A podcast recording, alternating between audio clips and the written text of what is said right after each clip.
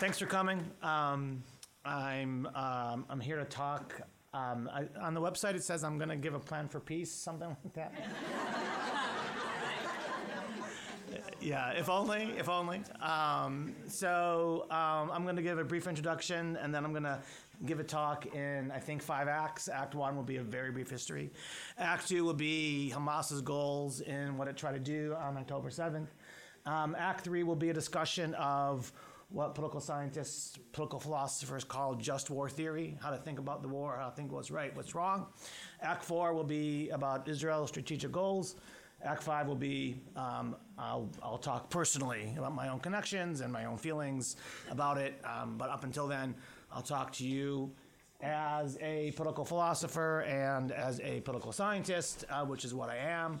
Um, to give a slight introduction, I do teach a course uh, most years on what's called the ethics of peace, war, and defense, what uh, is called in the Christian tradition, because it emanates from the Christian tradition, um, just war theory. Um, so I will I will speak from that. Um, I also live in a political science department, and we talk about things like what are the strategic goals of the actors involved. So I will speak about that. Um, but I want to give uh, uh, a, a preface, which is down. Keep going. Okay. Um, which is that we we urge. What I want you to urge you to do is. Um, you know, we live in a world of binaries, uh, except maybe for sexuality, uh, good and bad, uh, colonizer, um, colonized, so on and so forth. Um, but we live in a world that is more complex than these binaries. Um, and I want you, uh, I think these binaries actually um, are not true to the human condition. I think I think the human condition is a complicated and complex one where good people do bad things um, or uh, struggle with all kinds of things, um, and so. Um, I want I want us all to think about um, complexity. Complexity does not mean you can't make moral judgment. Um, and so I'm going to talk about the, the complexity, but I'm going to have clear moral judgment um, on a, on a on a variety of issues, which you can agree with me or not as you wish. Um, but killing lots of people usually is something that calls for moral judgment, and that's what I will exercise today. I also want to say that, um, in the spirit of what I just said, um, I never call myself a Zionist. I never call myself an anti Zionist. Um, I, I never call myself pro Israeli or anti Israeli. Um, my starting points I'm not pro Palestinian or anti Palestinian. Here are my starting points. Number one, Israel exists.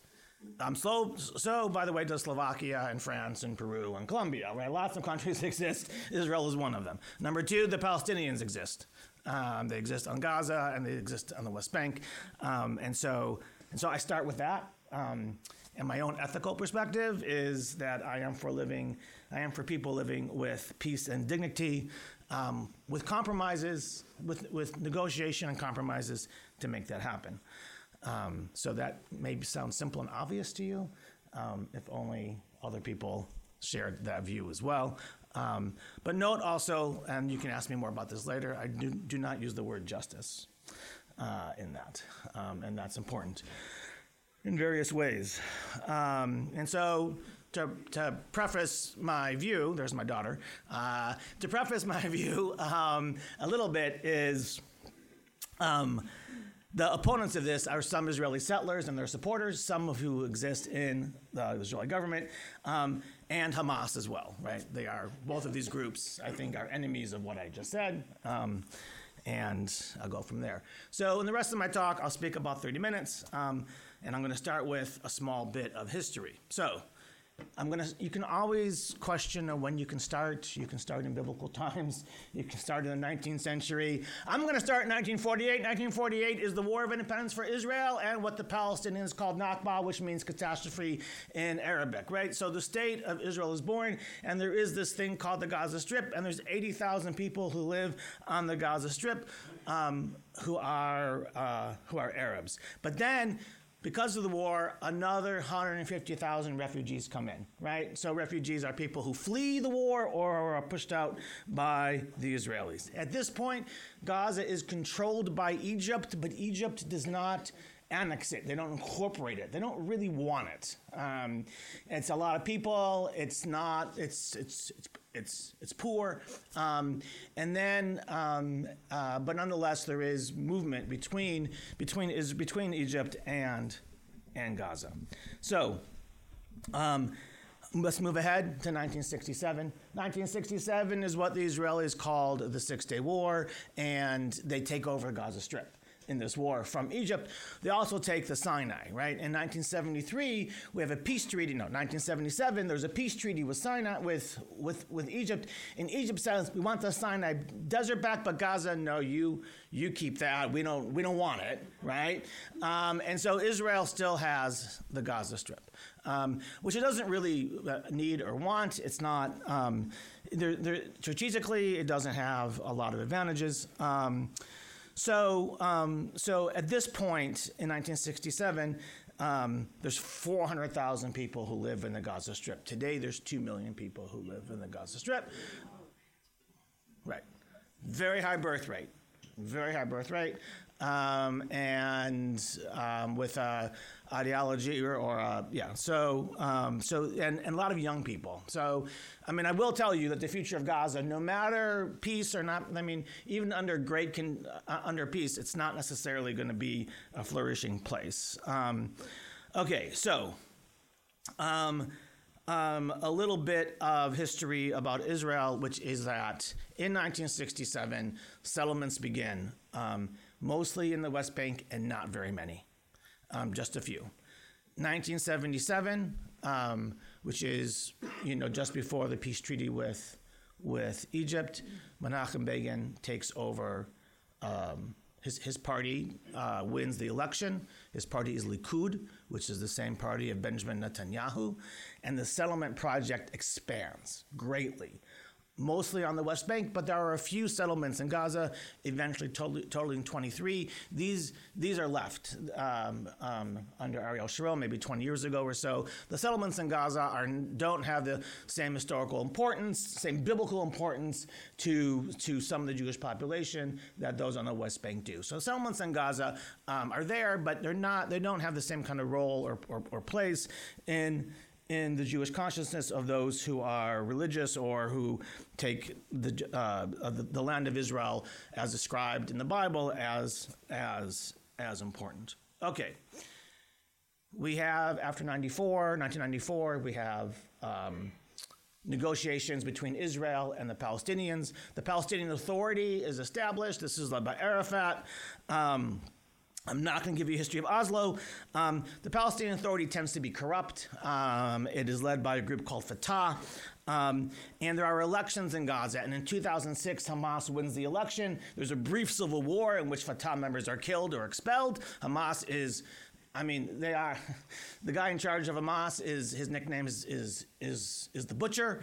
Um, just so you know, um, so Hamas is like you can think of Iran and Hamas in the same kind of way. Um, and but one of the reasons why it wins is because it's not corrupt. It, it, it is, in contrast to the Palestinian Authority, it's better at delivering services. Its people do not live in wealthy homes behind, gate, behind, behind big gates.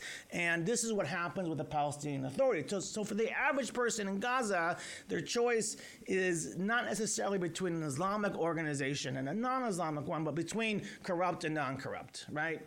And they picked, they picked the non-corrupt one. Okay, so...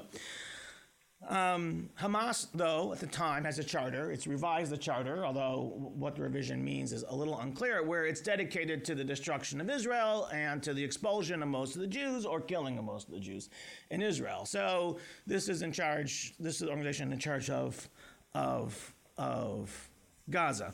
Um, so Hamas throws missiles over to Israel. Every once in a while, Israel hits back.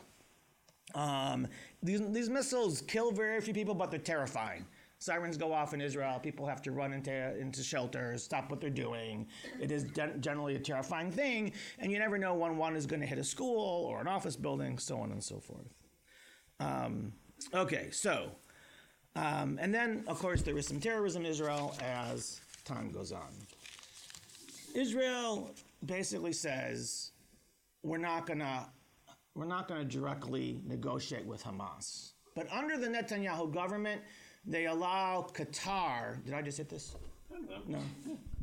Yeah, they they allow Qatar to fund Hamas with I'm not kidding suitcases of cash, um, and so Qataris or people from Hamas cross from the Egypt border into Israel with suitcases of, of cash to help Hamas. Um, and from the Israeli point of view, and this is Netanyahu's government, and as you can tell, as you will be able to tell, I'm not a fan of Netanyahu. Um, Netanyahu likes the division between Hamas and the Palestinian Authority, right? He wants to divide them, right? Because he thinks dividing them makes them both weaker. This is, in my view, um, a strategic, a strategic mistake. Um, so, nonetheless, over the last few years, things seem quiet, and Israel allows people from Gaza to work in Israel. So, 20,000 Gazans are, are, are working in Israel, many of them um, in those neighboring towns uh, to the strip that were, you know, the, the, subject of the massacre, right? Um, and then some people from the West Bank are also working in Israel as well. Um, Israel is lulled into complacency. Um, as you may know, over the last few months, it was uh, riven by a lot of protests inside of Israel because the government is viewed by many Israelis as, as extreme. Um, Israel had um, a saying about how to deal with Hamas and Gaza, and the translation in English is mowing the lawn. And what that meant is every few years, Israel would have to go in and you know bomb a few things and take care of a few things, you know, uh, because Hamas would be throwing missiles, and then there would be like you know getting it back, you know, cutting them down to size, and then it would happen again and again. Um, as you'll see when I talk later on, I think this is a strategic error. I think it's obvious a strategic error. I think it's obvious now, but I think it's obvious before that. So Israel got complacent. It builds um, an underground wall um, between Gaza and Israel, and the reason is Hamas is very good at building tunnels. And it builds tunnels from Gaza into Israel itself. Um, this is how it snatched a soldier many years ago called Gilad Shalit, that you may have heard of, who was traded for 1,500 Palestinians a few years ago. So they're very good at building tunnels. Um, the sand is easy to build to, to, build tunnels under, and these tunnels, of course, do pose a threat to Israel. It builds um, it builds a wall, an underground wall, and then, and then there's a fence um, and it becomes complacent. Um, it thinks things are under control. Its eyes really are are are elsewhere. Um, and it thought things were fine, but Hamas, in the meantime, is planning something. and Israel doesn't really pay attention. I'm sure now, um, when they look back on it, they'll be able to put the dots together. Because once you have a framework, you have a framework of, I mean, this is what Israel wants, right? It wants the Palestinians or the leadership in Israel wants the Palestinians to be to accept this this situation where they have kind of semi-autonomy but not full autonomy and have great restrictions put on them by the Israelis but also by the Egyptians. I want to be clear that it, Gaza has two borders one with uh, Israel one with Egypt, and many times we hear that that Israel is blockading um, uh, Gaza, and that's true, and, that, and that's only partly true. It's an Israel-Egyptian blockade of Gaza. Um, let's just be clear about that. And the reason is Hamas is um, has, an, has an ideology that is inimical to the Egyptian regime, right? So they're also considered. So the Egyptians are worried about the Hamas ideology, um, which is allied with the Muslim Brotherhood. I will not give you a history of the Muslim Brotherhood, um, but it is something that the Egyptians are worried about. So Hamas has this ideology national aspirations historically can never be bought off, right? Uh, people's nationalistic uh, aspirations will never be undermined in a significant way by economic benefits. It just doesn't happen. Um, and, and, and so um, national aspirations, if they're not satisfied in some way, will often turn violent. And so with Hamas, you have the national aspirations of the Palestinian people combined with an Islamic ideology, right? There is, there is both. It is important to think about them separately, right? Not every Palestinian is a supporter of Hamas. Many are not, right? But Hamas does combine them. Um, so why did Hamas do what it did on October 7th? Number one, it was worried that the Palestinian issue was receding from the world stage. And they were right about that. Um, and they wanted to get the world's attention back on it.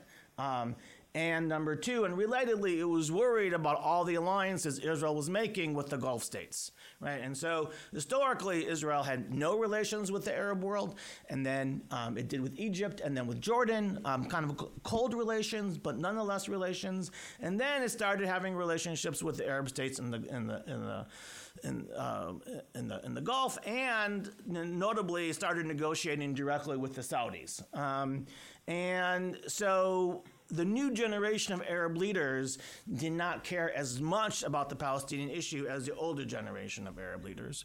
And um, this, in kind of ways, and, and, without their support, the Palestinian issue um, becomes, um, you know, uh, secondary. Um, uh, also, Hamas doesn't mind killing Israeli Jews. It thinks it's okay. It's not. It's not a problem ideologically for them to, for them to do that. That's simply acceptable.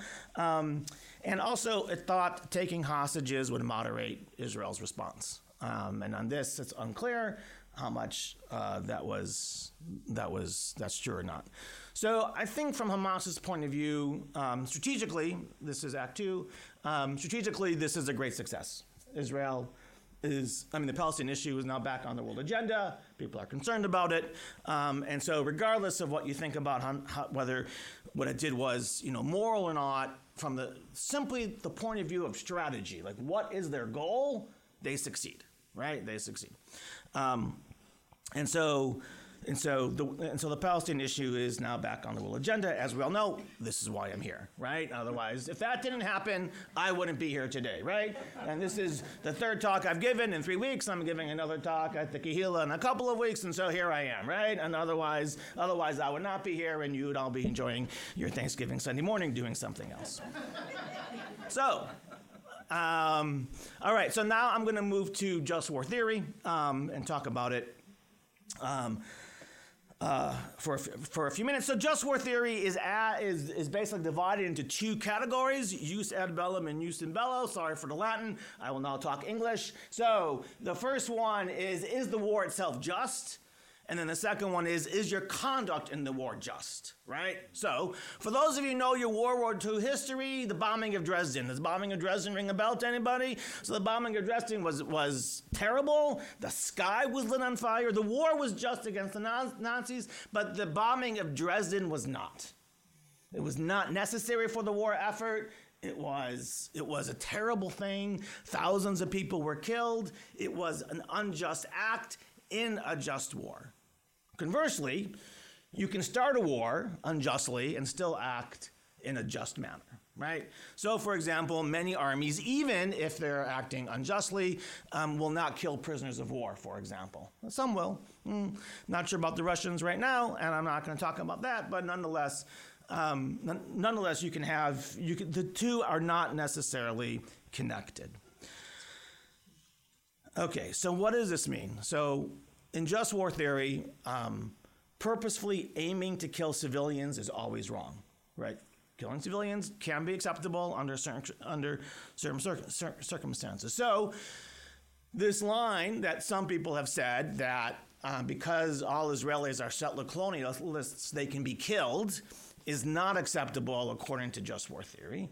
And if you would think about that, that would mean all of us were legitimate targets by indigenous peoples here, right? So it's not really um, a plausible argument on moral grounds, right? Because we're all we are all settler colonialists according to settler colonial theory. I could talk a little more about that later if you want.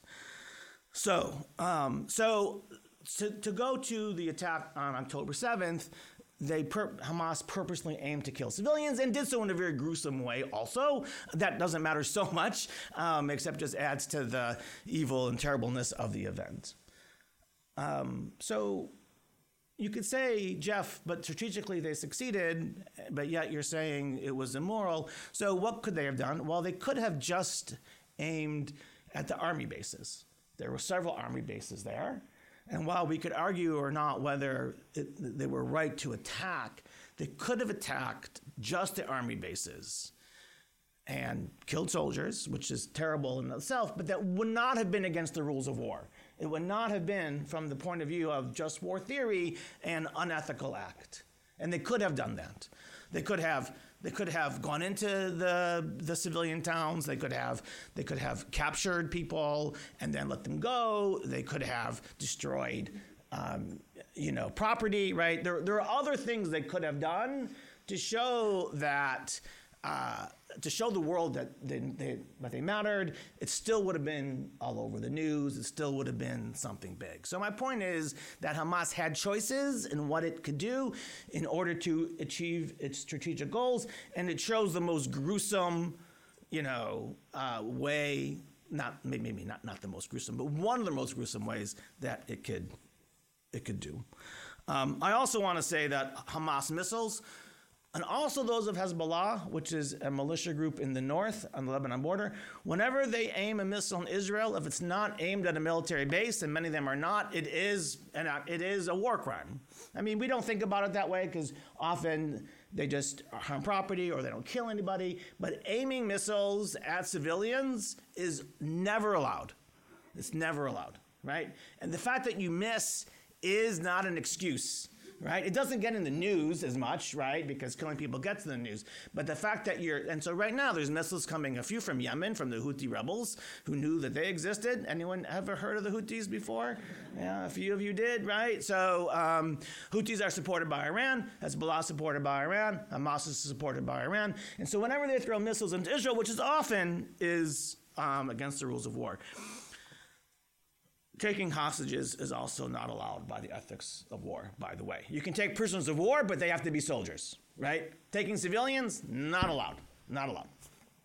Um, all right, so for Israel, this is what the Israelis view what they call an existential threat. In other words, their, their, their existence as a state seems to be a, uh, a threat, right? And so, because you do have missiles from the north, you have Hamas from the south, you have Iran saying we want to wipe Israel off the face of the earth. And so, this seems to Israel to be pretty extreme. Um, Israel can defend itself, it can defend its borders, it can try to do uh, what it can, and I'll talk a little more about this, to degrade Hamas. Um, and this will inevitably mean that civilians will die, particularly since the battlefield is an urban area. Okay. Um, but all of these statements have to be qualified, right? So, first, its aim at eliminating Hamas is unachievable.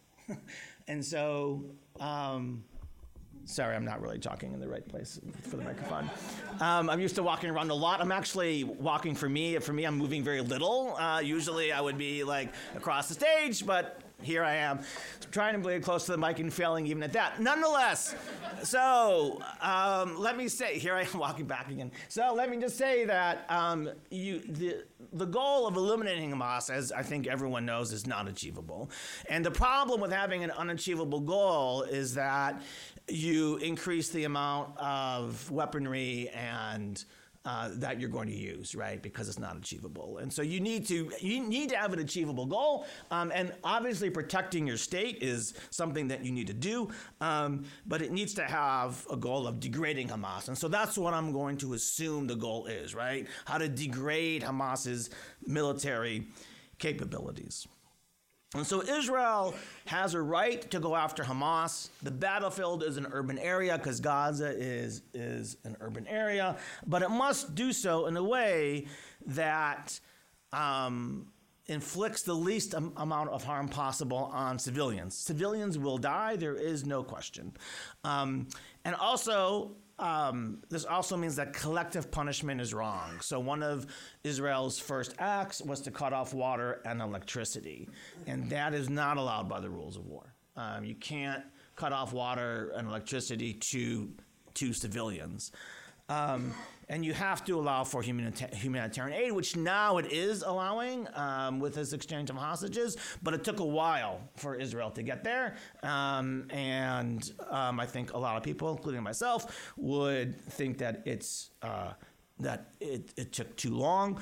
Um, it is a little complicated. You really can't deny humanitarian aid in exchange for hostages. Just because Hamas did a war wrong doesn't mean you get to do the war, the, the war wrong also. That's not really how it works. But it's complicated because Hamas is now making a deal for humanitarian aid for hostages. And so while I would say the ethics of war would say they're both wrong, you should release the hostages. Um, uh, uh, even if there's no humanitarian aid, and you should give humanitarian aid even if there are no release of hostages. Nonetheless, both sides are now are now in this sort of uh, dance of doing one bad for the other, right? And and um, or one good for the other, however you want to put it. Um, so the ethics of war here are probably not. I mean, I think we can use them to analyze the situation, but either either side now both sides are committed to disregarding that in this in this way. Um, so let me talk for a minute about the meaning of proportionality. Um, so proportionality is often used in the press, like what is proportionate and what is not proportionate. And so I want to talk about it in in two different ways. So the first way to think about proportionality is is proportionate to the threat. Okay, so if it's 10 years ago and Hamas throws two missiles over into Israel and they don't kill that, they kill nobody, you know, you can respond, but you can't, you know, you're not going to, uh, a proportionate response wouldn't be bombing for two weeks, right? We would think that the one thing was very little and the other thing is way, way, way dis- disproportionate response. But if the threat is to your existence of, of a, as a state, right, then what is a proportionate response is, the, is, is, is more open, right? And it could be it could be bigger. It will be bigger. The second way to think about proportionality, and you can think about them both, they're not contradictory, is proportionate. What is the act that you're doing, and what is the military gain? And is that act that you're doing proportionate to the military gain? So I'm going to give you um, one example, and then I'm going to make it more complicated. So you see some Hamas commander running down the street, and you say, oh, we're going to get him. We're going to throw a bomb on him, and we're going to kill him. And you do some analysis, and the military often does do this uh, if they have the time. And they say, um, obviously, if he's running down the street, you're not going to do this. But if you know that he'll be running down the street, you say, okay, we're going to throw a 200, 200 pound bomb, and we're going to kill him, and we're going to kill two civilians. You know, it's going to be one to two. So the legal guy is going to say, that's fine. You can do that, right? Because um, there's often a lawyer in the room, uh, a military lawyer. Not always, but often, right? Anyone see the movie Eye in the Sky?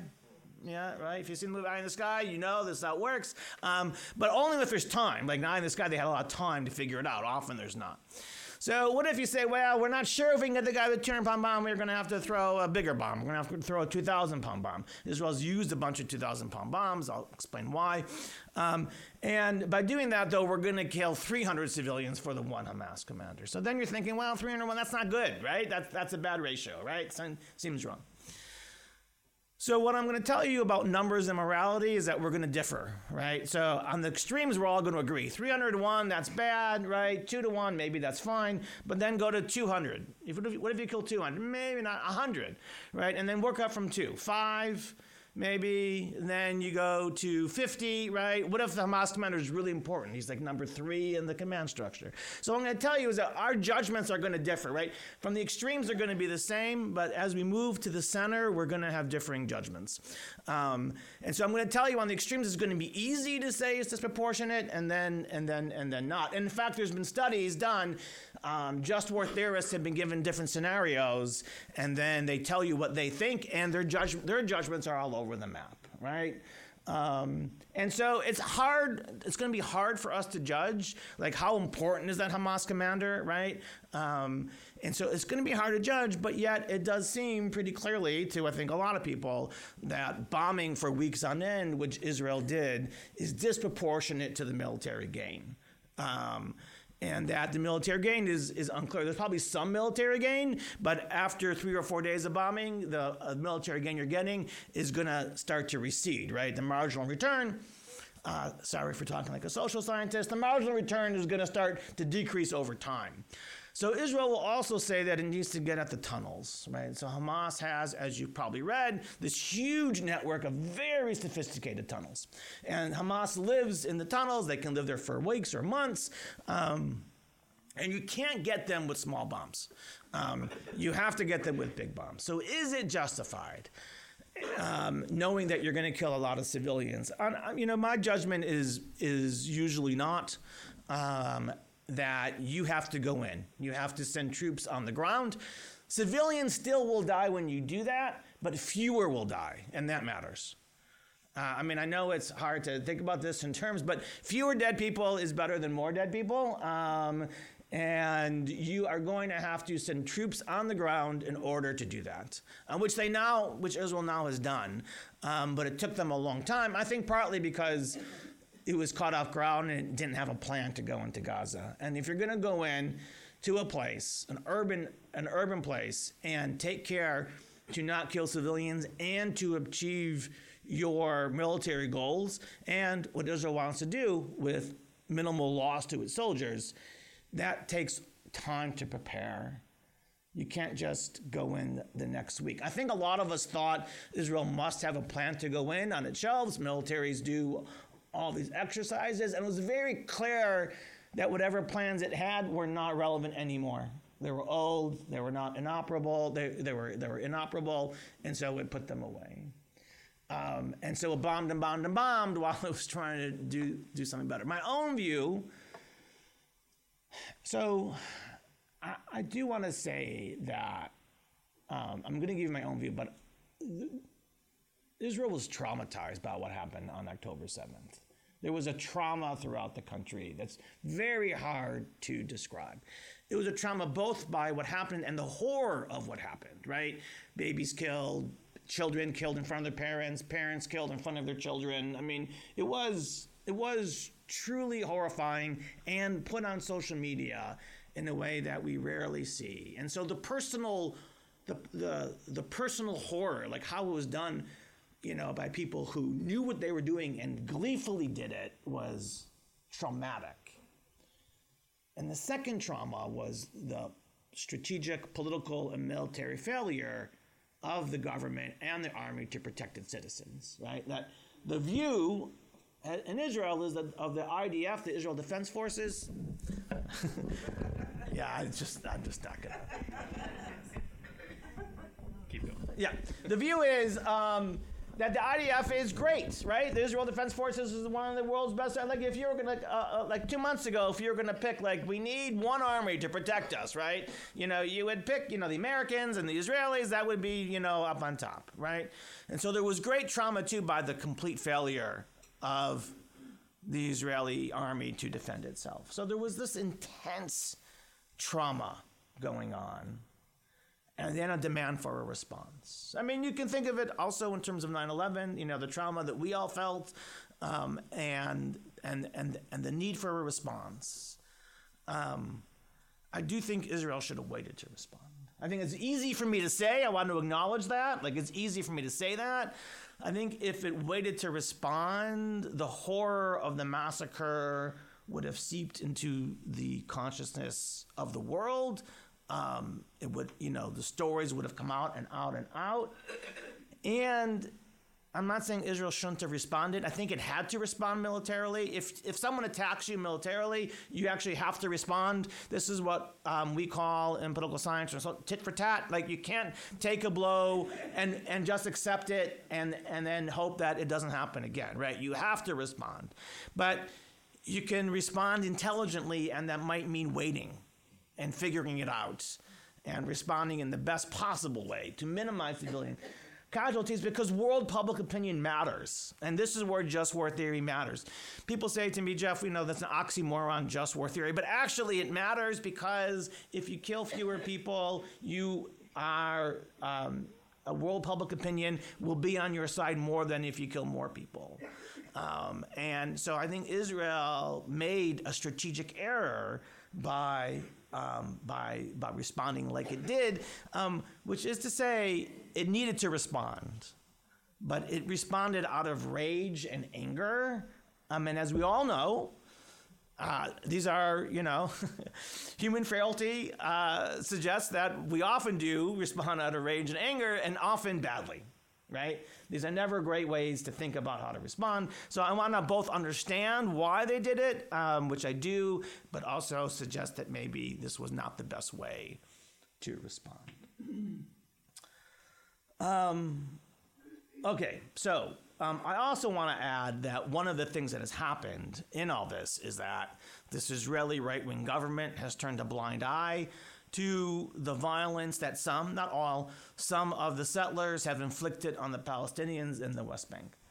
Um, and um, they've terrorized Palestinians, killed many, dozens, I, am not sure the count right now, um, forced some to flee their villages in a way that is absolutely inexcusable and um, reprehensible. Um, I also just want everyone to remember at the same time that Hamas, that we have to distinguish support for the Palestinians living in, in dignity, um, which, which to me means a Palestinian state, um, and support and and support for for Hamas, which is uh, you can support the Palestinian state and not support Hamas. Hamas is a patriarchal, misogynist uh, organization, right? um, that if you're gay, for example, they will kill you. It's not. It's, it's not. You know, this is this is an Iran-backed organization for a reason, right? Um, in Iran, if you don't wear your hijab, they put you in jail, um, or they kill you. Whatever. They don't really care. Um, and so this is this is an organization allied with that, and I think I think we have to keep that in mind, and I'm gonna I'm gonna talk about that in a minute. Um, so, Israel's strategic goals. So, Israel's strategic goals in all this are to degrade Hamas. It says to eliminate Hamas and won't do that, um, and it wants to get out its hostages. The, the problem that Israel is facing is that those two things are a little in tension with one another. Israel has two bedrock principles never negotiate with terrorists and always and never leave anyone behind. And these don't work well together.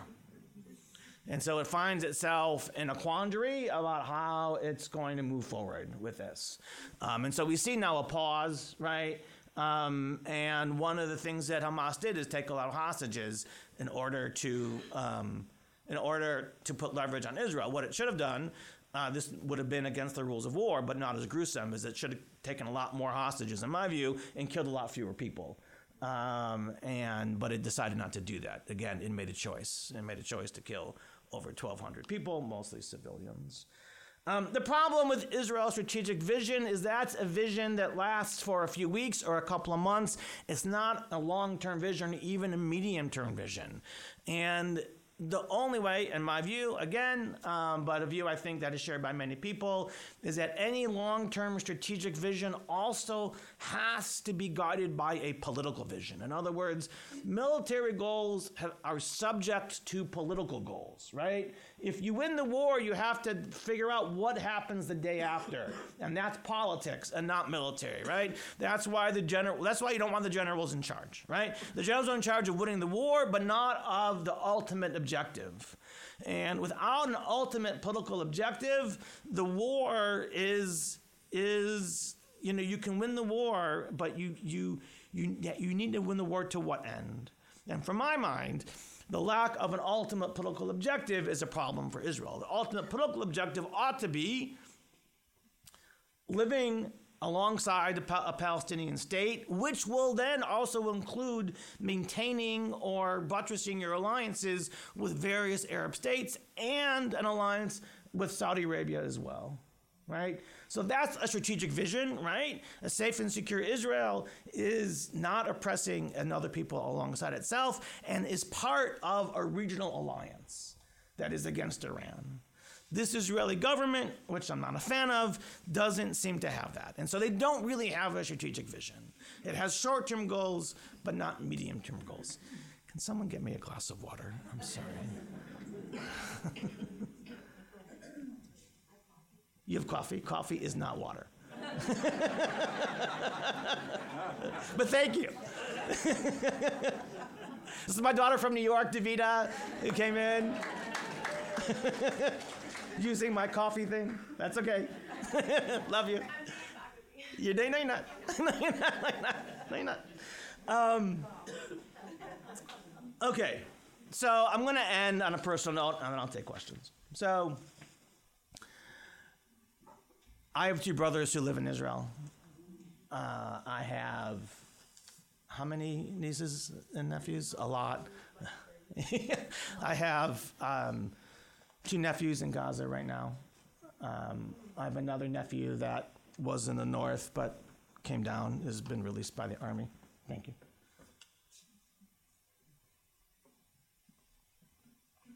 Um, what I find so painful for me, um, and I speak now as an American Jew and not as a, not as a professor, is that you know the Holocaust. I have aunts and uncles that I grew up with with numbers on their arms,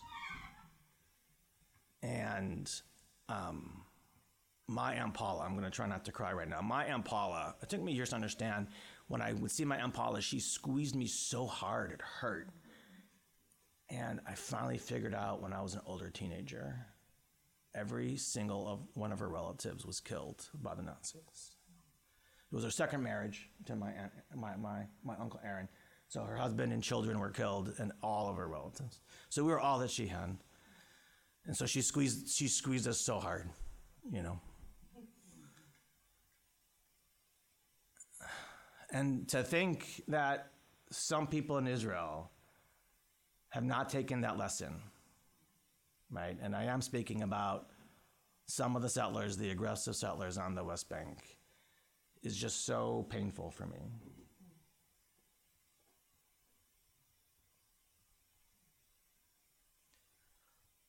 What's also painful, as a person who considers himself part of the American left, is how some parts of the activist left just cheered on the Palestinians after October 7th.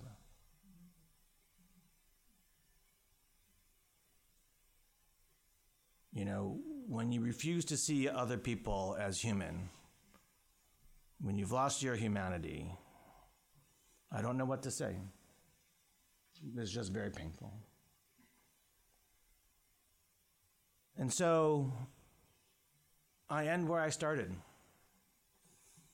to live in dignity with each other. Sometimes we need to be separate to do that, and that's fine if that's what it needs to, it needs to do to negotiate and compromise to get there. That's just what we need to do, one way or another. Thank you.